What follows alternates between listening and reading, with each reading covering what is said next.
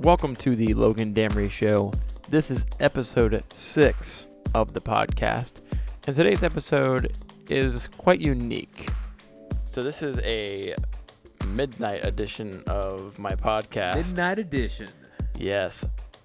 And this is a first. I've never recorded a podcast at midnight. Really? Yeah, so I'm pretty excited. I mean, it was probably midnight somewhere when you recorded, right? No. well, I mean, yes, I mean, in my perspective, time period, or time zone, I have not recorded a podcast at midnight. Like it's it's 12:07 a.m. right now 1207. on a Monday morning. Make a wish. So this late night conversation is really entertaining, but also really informative. I have a really good friend of mine named Jeremy Cantu on the podcast. Jeremy and I met back in college. We really bonded over drum corps, and we eventually became roommates. While I'm not personally involved with drum corps anymore, Jeremy currently is on staff with the drum and bugle corps as an administrative staff member. So that's actually how this podcast came to fruition his flight got canceled to his hometown and actually ended up stranding him here in my hometown. So we decided to hang out, go to Waffle House, and then ultimately record a podcast.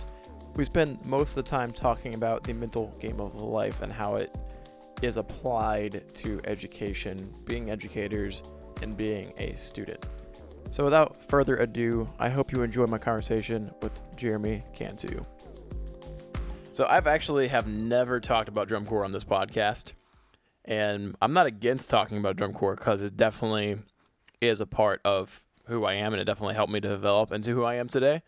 So knowing that Jeremy and I have a lot of similar interest in that, I'm sure we're going to talk about drum corps to a certain extent. Oh, most definitely. Yeah, I'll, at least about like because on this this podcast, I I like to talk more about the mental game of life. Right. That's kind of I mean I'm not sure if you've listened to it. You don't have to answer because I don't want to have the guilt of you not have, you not have listening to it.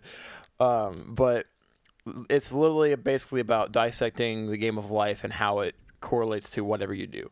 So Right. sometimes it's a little more vague. A lot of the times I talk about the creative process or just being what people are calling nowadays a creator. Right. So really a creator is a fancy word for artist. You know, whether you make YouTube videos, that kind of stuff. I, I think the difference is that um, an artist is very specialized in what they're Yeah. doing. And if you look at the the market today and, and what people are going for, if you're a content creator, you're not just focusing on video, you're not just focusing on graphic design or drawing, you're focusing on everything. Absolutely. You're trying to tell the story in as many mediums as possible. Right. So it's it's more of a term that is coined for online creators, online artists Right. that do multiple things, like you're saying, uh, versus artists. Most people are gonna think of artists as like a singer songwriter kind of deal, or a painter, that kind of thing, where it's more traditional. Right. So I think it's some of that's been adapted over time to create a new identity of artist, even though it's still an artist. So, anyways, that's that's a lot of what I pertain to because I graduated with a degree in video production. Right. Well, and and I'm kind of similar to that. I'm a bit more on the more specialized side, the the more classical side. I got a degree in music education. Yes. So, um, and then I also wound up getting a interdisciplinary studies degree, where I focused on applying aspects of kinesiology to music. Uh, because when you think about making making music, there is all this, uh, you know, muscle memory per se that goes into it. And how do we learn these motor programs? How do we develop and learn these skills? And I think a lot of that translates directly to this entire mental game of life. Mm-hmm. And it- what really piqued my interest in all of this actually was uh, when I did drum corps for a, you know, I actually wound up doing it for two summers uh, as a student. And then Was it 14 and 15 as well? it was 15 and then 16. Okay. Okay, gotcha. Um, and then the past uh, three years, I've been on staff with a drum corps. That's actually the reason I'm here talking to you. That is, yeah. is uh, I flew down to Dallas to work with a uh, a drum corps camp. Uh, we had clinics and we uh, rehearsed. Um, and then on my way back, as always, when flying into Lynchburg, uh, I had issues, and you know, honestly, like what's one of the things that I learned a lot in drum corps is just making the best of of what's at hand. And you know, I could sit there and I could have been super pissed and super bummed out that uh, I wasn't gonna be in my bed um, on time. You know, I wasn't gonna be in in Lynchburg and able to hang out with my friends tomorrow morning. Um, but I can make the best of it and instead change that perception and that attitude and say, hey, I can hang in with my friend who I haven't seen since what uh, a month. Ma- maybe even longer. Yeah, I mean, it's maybe a little. It might have been like a month, uh, maybe a uh, little over. you were up like a month ago, but like, like I haven't Regardless, really sat down and while. chatted for like like at least two or three months. Yeah, it's been a know? while. I mean, we used to live together and like we bonded a lot because Yeah. like you and I are pretty much like Alex was always working. Other roommate was always at work or at school. So like, you know, you and I talked a lot and hung out a lot when we were home. Yeah. So yeah. But yeah, um, my that that's that's one of the things is like, um, you know, drum corps uh, provided me those tools to sit and that training almost to sit there and play that mental game of life. That's one of the Yeah. reasons why uh, I'm really passionate about being on staff, um, because I get to I experience these developmental uh, this developmental growth, right? And uh, I want to see other people go through that as well. Yeah, I fully agree. That's the main reason why I personally do teach. Private lessons is a great opportunity to do that kind of thing because you get to tailor exactly what the students in need. Right. Like you get to tailor the lessons to that. And, you know, for example, if I have one kid, like I, I have one student who has like the most potential out of all my students, like really high, high potential. He's been playing drums for like three months and he's like on top. He's like maybe, I think he's in sixth grade. okay. He's just like on, like he doesn't know it yet, but he's like on top of the mental game Right. and I get to teach him so many really cool things I learned in drum corps and and WGI as well. Um, but I get to teach that kind of stuff. It's like give back that information that I learned. Right. And while I'm not personally a like a really big fan of drum corps, I think that's definitely something that, given the right circumstances and the right people, if you're in that kind of mindset that is like a healthy mindset, it's a great environment to cultivate that kind of mindset Oh, definitely. that can help people for the rest of their lives. So as long as you have that healthy mindset in drum corps, it's great. Well, and and just like with any any teaching opportunity, right? Um, the student needs to be in the healthy mindset. The teacher needs to be in a healthy mindset. Absolutely. Um, the amount of times that I've had fantastic teachers in awful mindsets has just completely ruined uh, experiences for me, and I've ruined a lot of experiences myself because I wasn't in a healthy mindset, Yeah. and I was way too focused on the negatives. mm-hmm. I was way too focused on what was wrong with what was going on instead of looking at wh- the good in the situation. Sometimes there's very little good in a situation, um, and it's difficult to recognize that. Um, there's a difference, I think, between positivity and optimism, right? Um, when you're being positive, like, like that's just annoying. Like it's it's really awful to sit there and just have someone keep being like, "Look on the bright side," you know, like, like everything could be Mm. awful for you, right? We all know people like that. You know, um, but an optimist sits there and says, "You know what? It sucks, but we can still make good out of this. I'm not denying that this sucks, right? Um, and I'm I'm recovering from from being uh, a pessimist and sitting there and saying that everything sucks. I'm now starting to to try and look and say like, this sucks, but there's some good in it, right? It sucks that my flight got canceled, but there's good in it because I get to be here and be on this podcast. Right, and it, I think a lot of that has to do with being a realist as well. Yeah. There's a, there's a dosage of both of that, and it's it really for me. I have been in the activity of marching for ten years now, Right. which blows my mind. I can't believe Yeah, that o- it's over a been 10 decade, years. right? Yeah, it's a decade of being in a great environment of learning, and I've been in environments that have been not not the best, not the most optimal, whether it's from an educational standpoint or a mental well-being standpoint. Right. Like I've, I've experienced pretty much all the realms of the mind when it comes to the or the organization of marching. Yeah. Just how I mean, I'm not saying I'm like some guru or anything by any means, but my summer with Surge, and I'm, I'm not going to talk a lot about that in detail because this is on the internet. Well, Um, and and anyone who knows drum corps or, or knows marching band, it's you do band nonstop for you know, Right, a right. couple months straight, right? It's it's just as grueling because you're just you're just doing the same thing day in day out. Right. So you have the choice. And I, I actually I want to take a second and take take a step back. Um, a lot of these things is what I learned after my summers of marching in Mhm. 2014.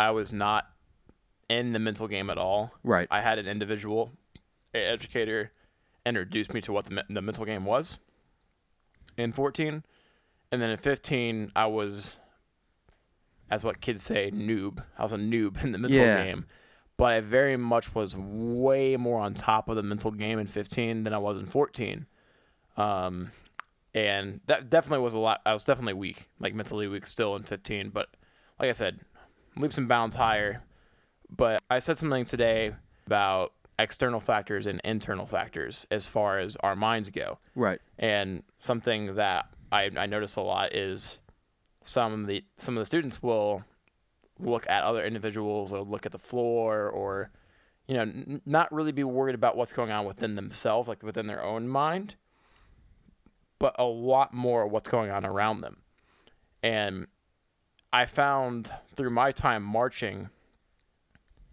that because I, I, I marched in some negative situations at, at points in time in my career I mean, Where- everyone goes through those negative situations, right? Absolutely. And I, you know, I'm I will openly admit, even on the internet, that I am a people pleaser, Oh yeah. and it's something I'm still continuously working on. Definitely gotten a lot better at getting over that that challenge. But especially when I was marching, I was definitely like a hardcore people pleaser, and having people who like would talk trash behind your back, that kind of thing, really ate at my my being, my well being. And that's difficult when, like, with any team activity, right? But especially this, where it's like you're living with these people, right? You literally are requiring their like collaboration with you to be great Yeah. if you Um, want to be great. And, and like when your success depends upon everyone rising to the occasion, Absolutely. um, it's it's really difficult to not take any personal failure as like uh, an attack against your own self worth. Right. You know? And you, we talked about this at Waffle House. yeah. Real quick, had my first Waffle House experience tonight. It was good. You mentioned this at Waffle House that a certain group, we will not name groups in the podcast. Well, I don't think it's the only group, but it's right, but we're, common we're throughout. yeah. specifically talking about Yeah. a certain group that literally puts self worth in the same category as your ability as a musician. Yeah. Not not good. Not Yeah. that's not. I, I think most people can or should be able to look at that and identify that that is not a positive, beneficial, effective philosophy. Right. And kind of kind of tying this back, that's how I learned about external internal factors more. Just being bullied in high school, going through that in different ensembles, that it's a lot easier to learn how to control my thoughts, know and be confident about who I am, than to depend on what the words of other people really Right. sort. And and putting this in a marching context, it's a lot easier to be confident on my book, whether it's the marching book, the visual book, you know, that goes hand in hand, but music book, whatever the book is, knowing that inside out, it's way easier to have that factor, you know that's solid, than to be shaky on that and be more aware of the external factors. Well, uh, so so that reminds me. Uh, there, there's a, a legend in the in the activity, um, especially on the brass side. His name is Donnie Van Doren. Uh, he worked with a lot of really uh, just insane uh, brass groups, like legend. You look at like where people studied and, and who they learned under. Donnie Van Doren is normally like the go-to person um, for anyone who has like a very like well-rounded like education in, in brass lines. Um, and one of the things that he always he always said like his his stock phrase was just do your job, right? Your job is is your music. Your job is your your marching. your job is whatever it is that is specific to you to do. If that mean that's taking care of your body, right? That's taking care of your brain, um, and then that's like knowing knowing your stuff, right? And you can apply that to outside of outside of marching band, right? To to real world where your job may be to you know manufacture widgets, right? Um, and it doesn't matter what anyone else is doing, right? If if someone else is messing up with with what they're doing, if someone is, you know, like making, you know, giving you crap for what you're doing, just do your job, right? Mm-hmm. It's not your business to be concerned about what other people are doing. Because if you focus 100% on what you're doing, you're getting rid of all those external factors, right? Exactly. Yeah. It- it's so much easier to fine tune your product, no matter what that product is, than it would be if you're allowing so all this extra outside noise that isn't coming from you to intrude. And and that's that's a skill that I think uh, that I've been working really hard on, and that it took me a long time to develop, and I didn't really have a first.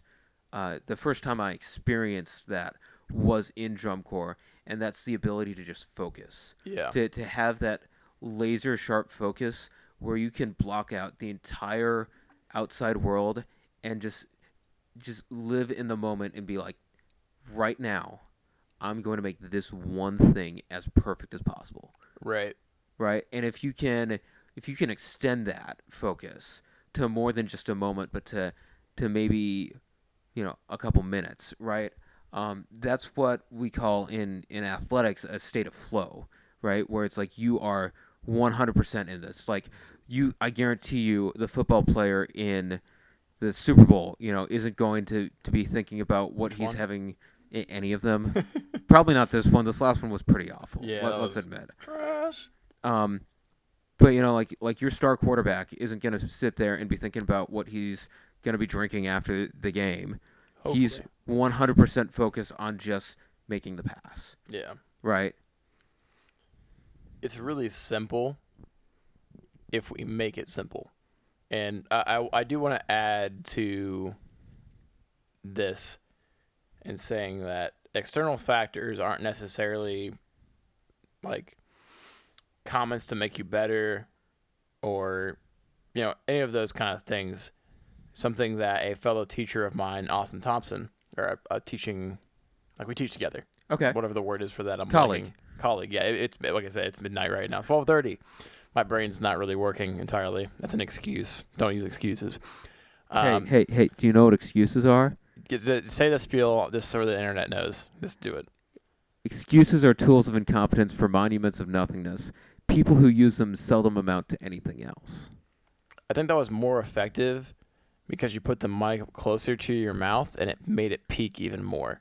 Wonderful. So like, just I, I want to take a quick intermission. We're gonna get back to this topic in a second. I'll I'll, I'll go back to talking about what Austin said in the beginning of the season.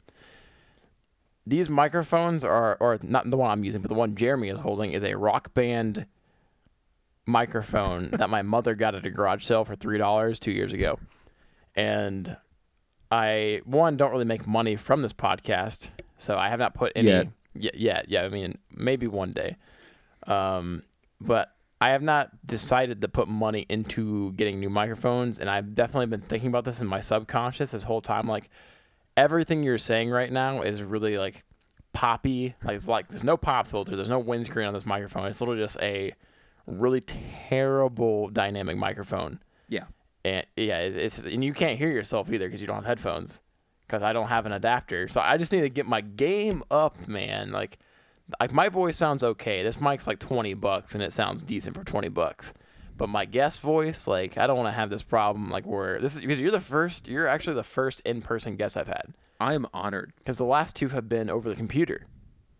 Like I had, I had Bailey as a first guest, and he has a pretty decent microphone, and we he self-recorded it on his own audio interface and his own his program. Same for Enrique, the, the guest from last week. Right. So this is the first time for this, and it's at midnight on top of that. So, anyways, I'll, I'll go back to just be aware that if you, it's really sensitive where you where you put it. I'm probably gonna cut that little thing out. But, anyways, back to what I was talking about with Austin. I remember one moment he told somebody in the ensemble that I teach at with him, he said something about along the lines of if you know your stuff well enough when you get critique, you're going to be able to experiment with that critique, that comment, and directly apply it. And from there, you can see if it is good, if it's a good comment or not. And that's not to say like it's an opinion. It's more or less like, is this effective or not? Right. And with drum corps, indoor drum line, whatever you want to call all the stuff like WGI, DCI, it's really a game of effectiveness at the end of the day. Like you can have a great product. You need to be able to develop that effectively the fastest because we the time is definitely against you. Well, and, and so one of the things that I was talking to uh, some middle school students that I was teaching was um, I was in a middle school classroom um, teaching. I, I teach middle school band every once in a while as like a, a kind of like a clinician or, or like a you know um, advisor, I guess. Um, and I also like substitute teach on the side. Um, but so I was teaching some middle school students, and one of the things that we brought up was um, at some point you just have to like learn your notes in your in your fingerings in your rhythms, right? Because if I come in from outside to spend a day with this middle school program and to teach these kids about how to play their instruments, and they don't know their notes, they don't know their music. All I'm gonna say is, you should learn your notes in music. Yeah, it's not really effective comments. You're not making anybody better. Yeah, be, because anyone can tell them that, and they Right. know that they need to do that. Um, but if they know their notes in music, then I can go in and I can give them a bit higher level feedback, and that feedback is gonna help them, you know, get to that next level. And maybe it doesn't apply to some of them. Maybe some of them are able to play with like really really good sound, but maybe others of them need to you know make some slight changes to sound as as good as possible. Um, but if the students don't take ownership of of the, their music and what they're doing, the the only feedback they're gonna get is may, maybe you should play your notes and rhythms. So so here's the the big thing is that my time in drum corps taught me a lot about taking personal responsibility. Taught me about uh, doing my job right. That entire thing of like I need to focus 100% on just my thing, right? And if it's not my department, then why do I need to spend time worrying about it? Let other people worry about their stuff. And, you know, if if I put 100% effort in my my domain, I will see results from that. You know, maybe maybe that effort is misdirected. Maybe I can do things more efficiently, but I'm still going to see results from that. Yeah, you definitely should. Uh, I, I do want to go back to you were talking about a second ago with teaching students middle school. Yeah. And one thing that I've come across before with other educators that really baffles me, and I know it baffles other people, is when you give students, let's say a whole entire ensemble, you give them the same comments for a few weeks, it gets really redundant. The students are getting tired of you telling them march with a good technique, blanket comment, you know, Yeah. whatever.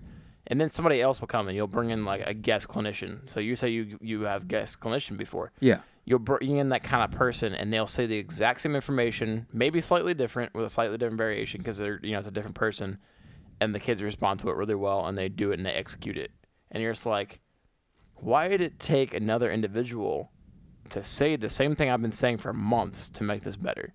So I kind of want to see. I want to get your thoughts on why, like, what I don't. There's probably an effect for this. There's probably like a a name for this Right. this phenomenon, but I wanted to see what your thoughts were on it. So um, is is actually pretty funny. Uh, a couple weeks ago, the entire reason why I came in to to help this uh, colleague of mine out in his band room was because he had been the only person teaching these kids, and he flat out said, he said, "You can literally repeat everything I say, and they will learn because it's coming from not me." and I and I think part of it is is it comes to that focus, where students are it's very easy to lose focus and just be like, "Oh, that's our normal teacher. He's going to say normal teacher things." Um and they just kind of like zone out. But then holy cow, we have this brand new person in who maybe has a different vibe. Um we don't know like who this new person is, right? Um, this person may have like played, you know, with like the greatest symphony orchestra ever, or maybe they're just like some random person that the teacher paid ten bucks to come in the classroom for the day. dollars. You know, um, and it's like because there's this like variety, there's this novelty, right? People focus, right? It's whenever you have a guest speaker anywhere, a lot of people just immediately will will focus a lot more than your normal. Um, but then the other thing that I think puts a lot of weight into it is just sometimes it's that very slight variation that that you you mentioned where sometimes you have this person come in and they just change like two words right they use a different pronoun or a different preposition right instead of saying like hey uh lift up you know when you're when you march. They say be taller when you march. And all of a sudden that just clicks with someone. And um I think it's really easy for us as educators and as instructors and teachers to f- fall back to the same old phrases all the time. Um, and instead of what we should be doing is we should be trying to realize like okay if i said this before and it didn't make an effect it's probably because it's not getting through to them so i need to find another way to communicate this whether it's a slight change or whether it's a brand new metaphor or analogy to sit there and break down this concept because clearly there's a breakdown in communication Yeah, I- definitely, I definitely agree with what you said. Just the whole entire that whole entire spiel you just gave me, I definitely agree with all that. It, it's it's something you definitely see more in a younger student base, yeah whether it's age or mental maturity on whatever the subject is. So if we're talking about music specifically, you know, you could be a master teacher and you're teaching students who are in the intermediate phase or trying to get into the master. More than likely, if they're in that phase, they're going to be really attentive, and they're going to listen to every word the instructor says. You know, obviously, we have a certain amount of retention rate that our brains usually, the individual, like probably Right. variance between people. But with that being said, I think it goes back to being hungry to learn on top of that too. And a lot of times when and this is like from experience for myself, like when I was younger, I didn't know how to learn yet. And that's definitely something that is really big in education is just teaching students to be good students. And they, it takes obviously the teacher to teach that, but also teaches the student to learn that. And it's something I think with more, as you know, you'd say in the drum corps world, more reps gets them right to understand how that works. But it, you know, it definitely having a new face saying the same thing in the room definitely changes the vibe a little bit. It makes they might might have a click different with somebody else. right Um, but two, it's it's like a different energy in the room, and it gets people's attention. And when you're in a situation of learning, you should just be in a situation of soaking up material anyway. Well, and yeah, but when you mention like the vibe changing with teachers, um, I've met people who are way smarter than than the best teachers that I've ever had. Way smarter people. They know way more about music or about whatever their subject area, but they were way worse teachers because they didn't know how to communicate or they didn't um, have the right vibe. And, and really, when we think about it, teaching is leadership. Teaching is taking people and guiding them to the right information. You you can't force you know a, a student to sit there and and get better. Like the student has to do the work to get better, but y- your job is to sit there and, and lead them to it and to um, motivate them a little bit. You know, most of that is is that what you're doing is external uh, motivation, and we want to get intrinsic motivation going from the student. Um, but like you're you're there to guide them, you're there to, to lead them to to get better. Um, and when you look at these teachers or just these people that are incredibly smart, like brains that are just humongous and know anything and everything about a subject, and they can't can't teach, is because it's not because they can't communicate it. It's because they they are not leading the students. The the amount of times where it's like uh, I've been in a rehearsal and I've had a absolute genius genius arranger or composer sitting there explaining what he wants from us, and then to um to like not really get a good sound out of it out of the ensemble just because no one could sit there and and lead and say like I need this out of you all. You know, this ensemble needs to have this direction going towards it, right? Well, I know you know this. I'm just gonna say this for the sake of saying it. You can be great at something and be a terrible teacher. Oh yeah. You, teaching is an art form. You have to be able to learn how to break things down, how to communicate and be transparent about the topic, no matter what it is, and be ready to teach it in different ways that register with different learning types.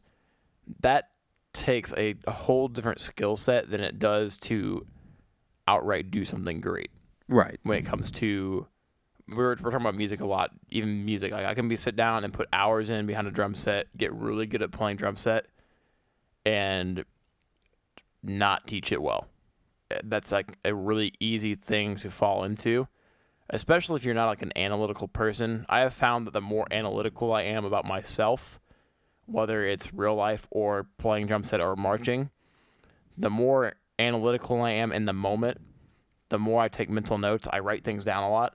Right. I'm able to transparent or take that transparency of my of my learning time and transfer that into teaching. But then on top of that, though, that's the information. Though the whole art form of teaching is a different subject that you just have to learn how to be a good educator and how it's it's, it's gonna be a different approach. Like I can tell you how something works, but I have to learn how to actually teach it. Oh yeah. It's it's a skill. It's a process. Um. Trust the process. Oh, the process is important. It is. uh, the amount um, I've taught a lot of different uh, groups and ensembles, um, and and you know this.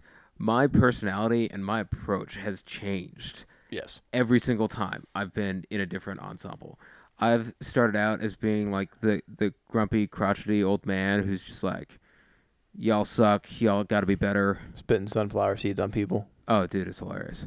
Um, I've turned never it. spat on, somebody. No. Not just be towards real here. them, right? Yeah. and, and and even then, like the year before that, I was incredibly grumpy, um, and, and it was just like y'all need to be better, right?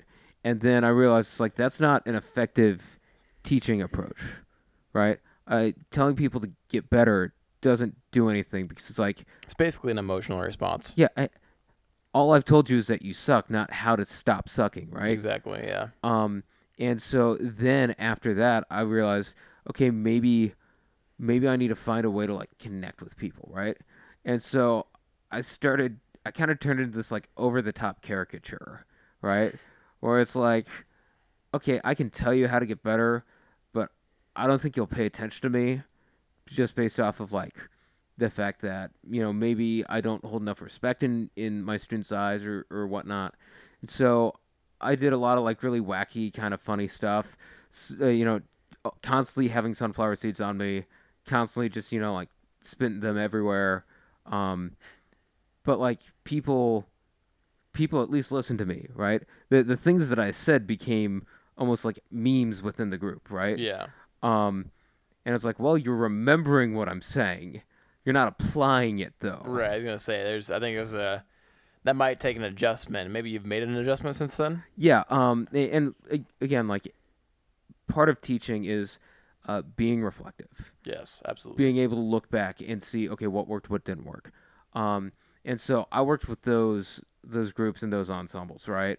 Um and then um after that i got to spend even more time with master teachers that i respect and i admire and i saw their teaching style. And some of uh some of these teachers i saw things and i was like i i would never do that. Like i draw the line there. Like that is not my teaching style and i don't think that's effective. And I saw other things from other teachers that I was like, I'm stealing that. Like, and so, um, what really, really helped me was um, being in a more structured teaching environment um, because teaching a marching band is way different than teaching in a classroom. Um, and so when I started my student teaching, um, I focused a lot more on how can I be constructive, how can I be motivating, right? Um, and really just how can I be a leader? There's a huge difference between being a critic and being a leader, Absolutely. right? Uh, and a lot of times, I think we think being a critic is is the right way to teach. Um, we can tell people what was wrong, and even how to fix it. But if I can't convince you that you should fix it, then what have I done, right? All I've done is really kind of like insulted your ego and told you that you're not as good as you thought you were. Um, but if I'm a leader and I'm constructive, right? I sit there and I say like, "Hey, I really like everything else you're doing, but here's an area of improvement. Here's how to improve it, and you can do it, and I believe in you." That's a game changer. Definitely can be. I think it depends on who you're talking with or who you're dealing with, rather. Some people may not be receptive to that kind of thing. Some people are more like the the learning type where they just want it straight to you. Like Right. say like they, they know what's happening and it's just like I need you to just help me get better and tell me what I'm doing. Like literally just short to the point. So I think it really depends on who you talk with. But I definitely agree that especially with young learners, you have to be that way a lot of the times. It'd be just sometimes there's days you just have to be overly motivative to get them to be responsive. Right. Well, and and it it does vary depending on the students. Yeah. and depending on the maturity level, whether it is um, like musically mature, right, or whether it's like emotionally mature, right. Um, when I'm in a elementary classroom, I'm way more peppier than I am in a Oh, middle school ba- classroom. Um, and yeah, you can you can cut out a lot of that that pep and a lot of that fluff when people get older, um, and you're working with high school and college age students. But even then, you still need to be constructive, and you still need to um, make sure that that the students know that you have their back. Right. Right? There's there's definitely an energy shift in that because it's it's really more Hold on, I just lost my thought. It's like focus, kind of. Okay, yeah, it came back to me. It, it's more or less that when you are in the game, like the mental game, for a longer period of time, you learn to be more. You be you learn to be self motivating. Yeah, and you don't you no longer need an individual to motivate you to give you a reason to show up or give you a reason to get better it's already there it's already ignited in you and once you get to that point that you you know you don't need that anymore it's just tell me it straight Right. it's like like you could sit here and tell me like my podcast sucks your podcast because sucks. thank you well i mean i mean in a constructive way obviously like saying like hey i do not enjoy this part of your podcast Hey, I don't enjoy that your podcast mics suck. you you stutter a lot or like you, you could be better at your words one way you can do that is blah blah blah blah blah you know what i mean like there's there's ways that you can do that. You could drop some cash on a decent mic for your guests. yeah and that's that's the, that's the blunt truth like i'm very well aware of that so like i say it's it's one of those things of like when you're teaching people hopefully the students you're teaching are teachable. That's the biggest thing. Like the the biggest and since we're kind of getting cram of time i want i want to talk about some takeaways from from our drum corps experiences as members and not even just drum corps just marching in general. Like the biggest takeaway for me is like with life in general you can learn to be great at something but until you learn to be a great student and great like a great student of life a self-motivator a self-starter you're self-sufficient you don't need anybody else to help you get going. Those those three things once you learn how to do those kind of things those subject matters life gets a lot easier. Life is never going to be easy in my opinion. And maybe that's just my ignorance talking. There's always going to be challenges in life things that we can't control external factors. But as soon, like, as fast as you can get those internal factors figured out such as your calling your purpose your identity whatever you want to call it once you figure that kind of thing out it, and just ironing out all the internal factors that you can fix and have control over the more that external factors in life will not affect you. Right. and obviously there's things that will shake you that you have no control over. That's just the reality of life. Like tragic tragedies we'll just leave it at that. You don't have control over those. Those are going to shake you things that are your core values. You know but that goes back to your internal internal factors and figuring out your internal factors and what's important to you and what are your core values and figuring those things out Yeah, I I agree with everything you're saying. Um, and this is a conversation for another podcast that I would love to get into. Um, but yeah, to be a self starter and a self motivator, all that requires a knowledge of who you who yourself is, right? You- Absolutely. You, everything is foundational to identity. Um, and and one of the big things that I learned in in my time at drum corps is I can't tie my identity to what it is I'm doing because that changes after three months, right? Uh, there's a lot of people who like seriously fall into legitimate bouts of depression when they finish marching band or they finish drum corps or indoor drum line because all of a sudden this thing that they've poured all their time and all their energy into is done and they have to wait another year until they can get started again um so so my identity can't be tied to what i do my identity can't be tied to what i'm good at because i'm going to be asked to do things that i'm not good at right That's Eventually, of- you may not be able to physically do anything. yeah Like that's a very Um, much a reality that's depressing. But and, and so so the real thing is um like what what is your identity? Where does your identity come from? And everyone has to look um has to figure an answer to that question. And and i have my own answer to that question and i don't even know if it's a good answer or if it's a right answer um but at least it's an answer and i'm still trying to figure that out right? Uh, that's something i constantly revisit is who am i? Because if I'm going to talk about being a self starter and being self motivated, why would I motivate myself to do something that's not me? right, Right?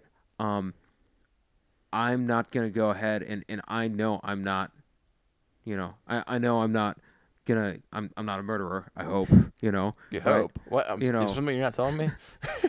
Is Uh, weird things come out at 12:45 or 12:53 at night. You know, I, I, I know I'm not a bad person, or, or I don't want to be a bad person. My identity is I'm someone who, um, you know, I, I want to care about people. I, I want to provide for others. So if something that I'm doing or that I'm going to do um, conflicts with that concept of I'm a good person, then I need to motivate myself to not do that, right? Right. Yeah. It. Yeah. Th- this could get really deep. So because it it's deep. it's so late, I don't think we're gonna go this deep. And you know, it's that's a whole different thing.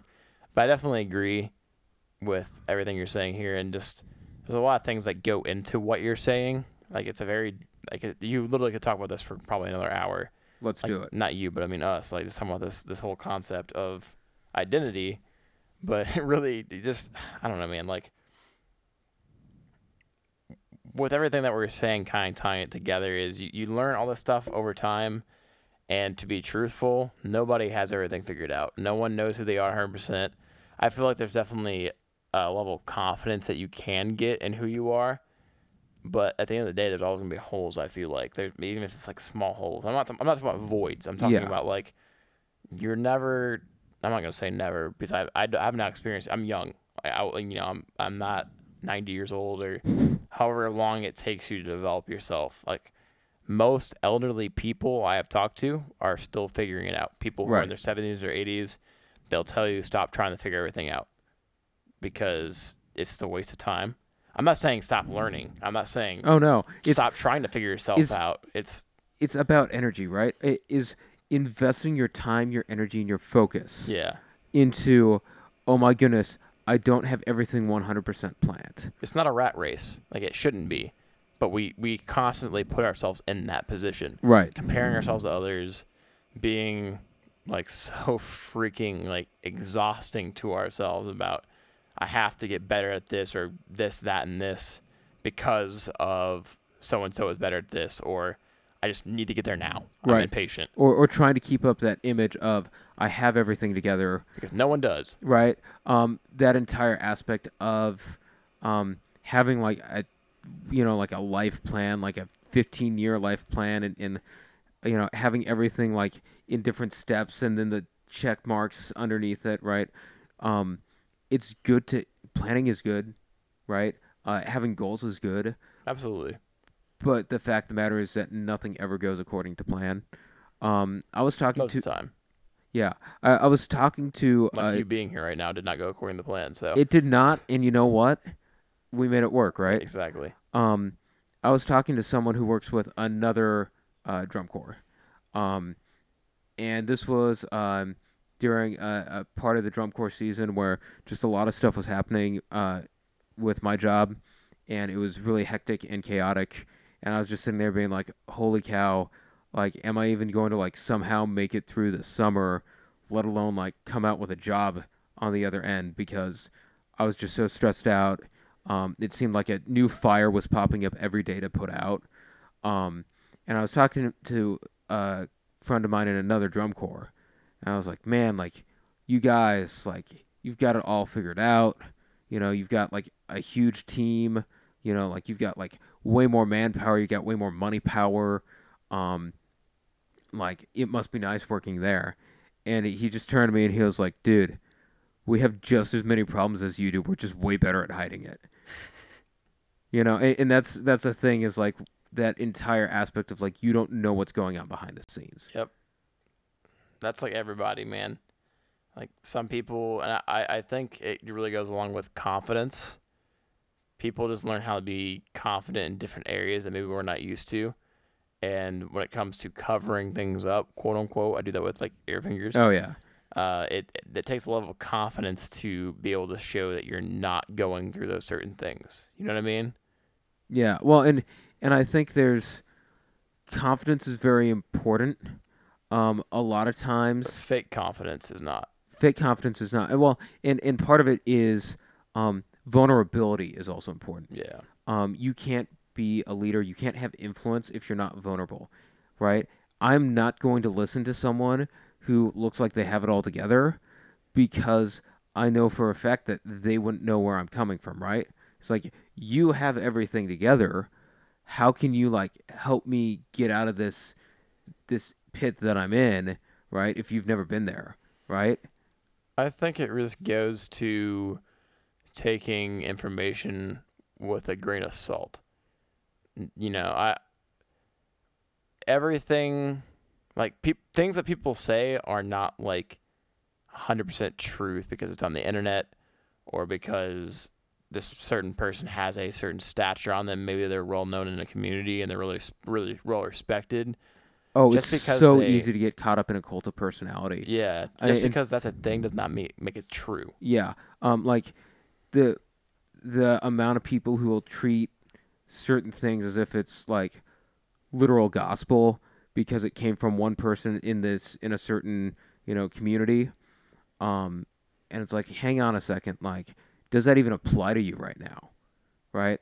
Um the there's some some people can give great advice and it's great in that situation in that context to the person it was given to but if you try and apply that to your own life, you won't like find any like use out of that. It might even be detrimental to you.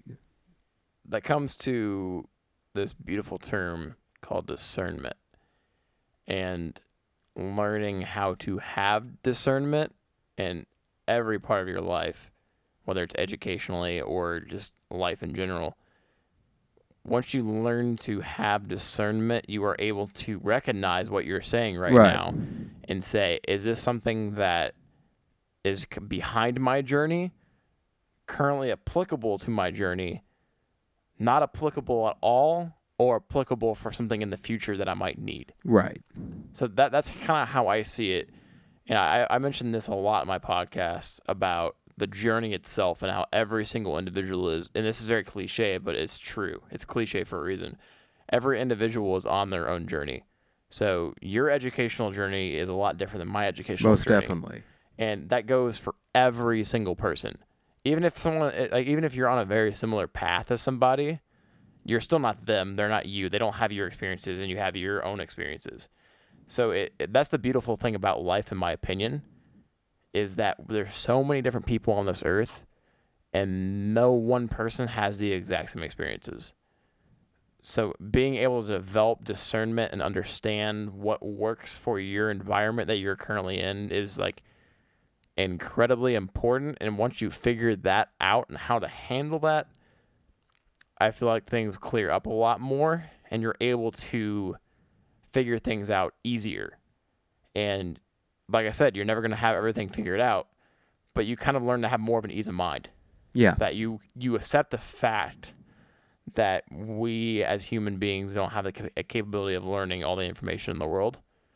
And you learn to be hungry when appropriate and learn how to apply things so much easier, I feel like, with with that kind of mindset. Yeah, and and you can you can again it falls back to that focus.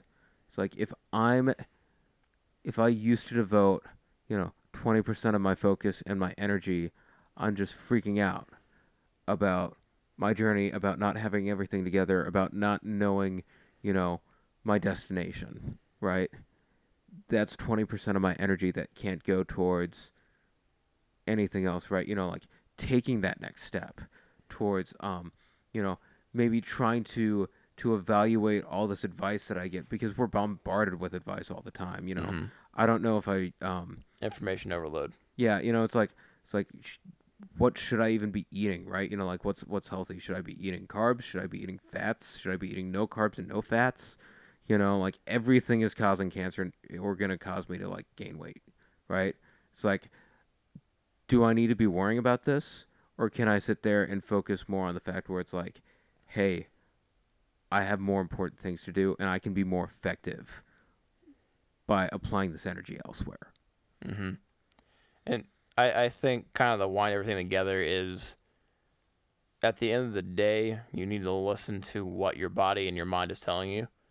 Because going back to the, the fact that we're all different, I could tell you everything that works for me and none of it works for you.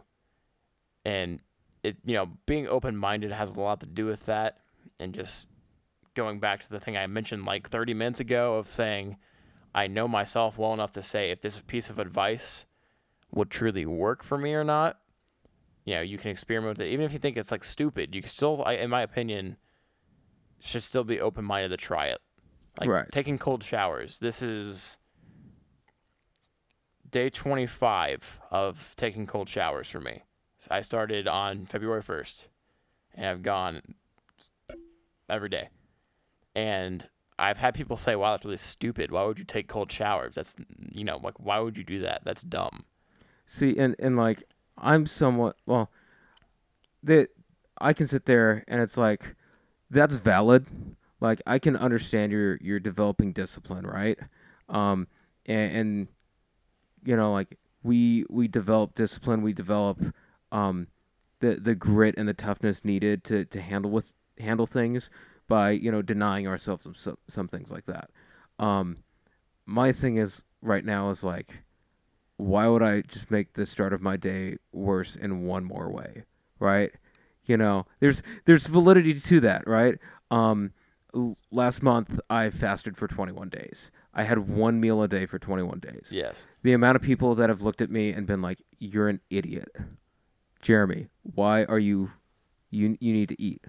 Um, but by denying myself that, I managed to become more in tune, um, spiritually myself. Um, but just also realize where it's like, this is something that doesn't control me, right? Food didn't. Uh, food became a lot easier for me to control after I did this fast because I realized I don't need to eat as much as I thought I did, right? Um, and all of a sudden, like with this cold shower thing, right? It doesn't control you, right? You can now sit there and be like, you know what?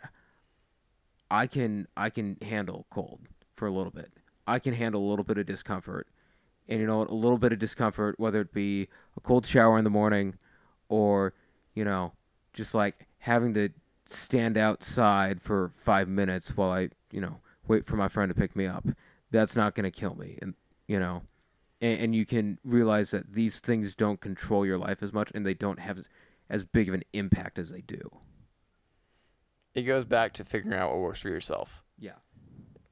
and what really is. And I'm, I'm not I'm not gonna get into like relative truth and subjective truth. I'm not getting into any of that because that's a whole different ball game. Right. And we could yeah I could talk about that for nice, but to an, a certain extent, you definitely there's definitely subjective truths that you have to like that go for yourself, like right. philosophical and religious. I'm not getting into that, but it, it, I'd it- like to debate with you for about four more hours on every claim you just made. All right, let's do it. but I, I really do think it's like a good place to kind of leave off in saying that the reason I've done cold showers is because a warm shower is very, very comfortable.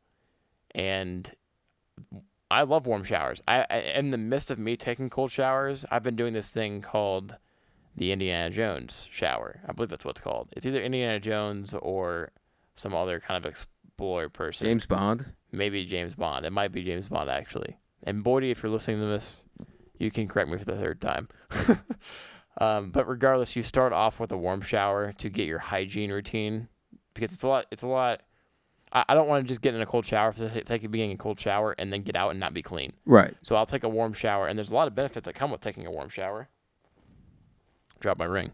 There's a lot of benefits that come with warm showers, but there's more benefits such as strengthening your immune system, tightening your skin, getting your respiratory system working. You're more alert from cold showers. All those things come from cold showers.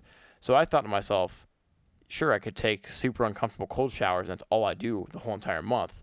Or for 30 days straight, so I'm going into March, Okay. 30 days straight, I can challenge myself to be uncomfortable, turn on a cold shower, and be in there for more than two minutes in the freezing cold, like literally as cold as it can get, and shiver. It sucks. It's terrible. That's called adversity. And you learn more about yourself in adversity moment, like adversity building moments, than you do just being comfortable. And an everyday activity such as fasting, like you were saying, like eating, you know, you're not eating Yeah. a meal every day. I guarantee you learned a lot about yourself in that. Did you Oh, not? yeah. Taking these cold showers is the same thing.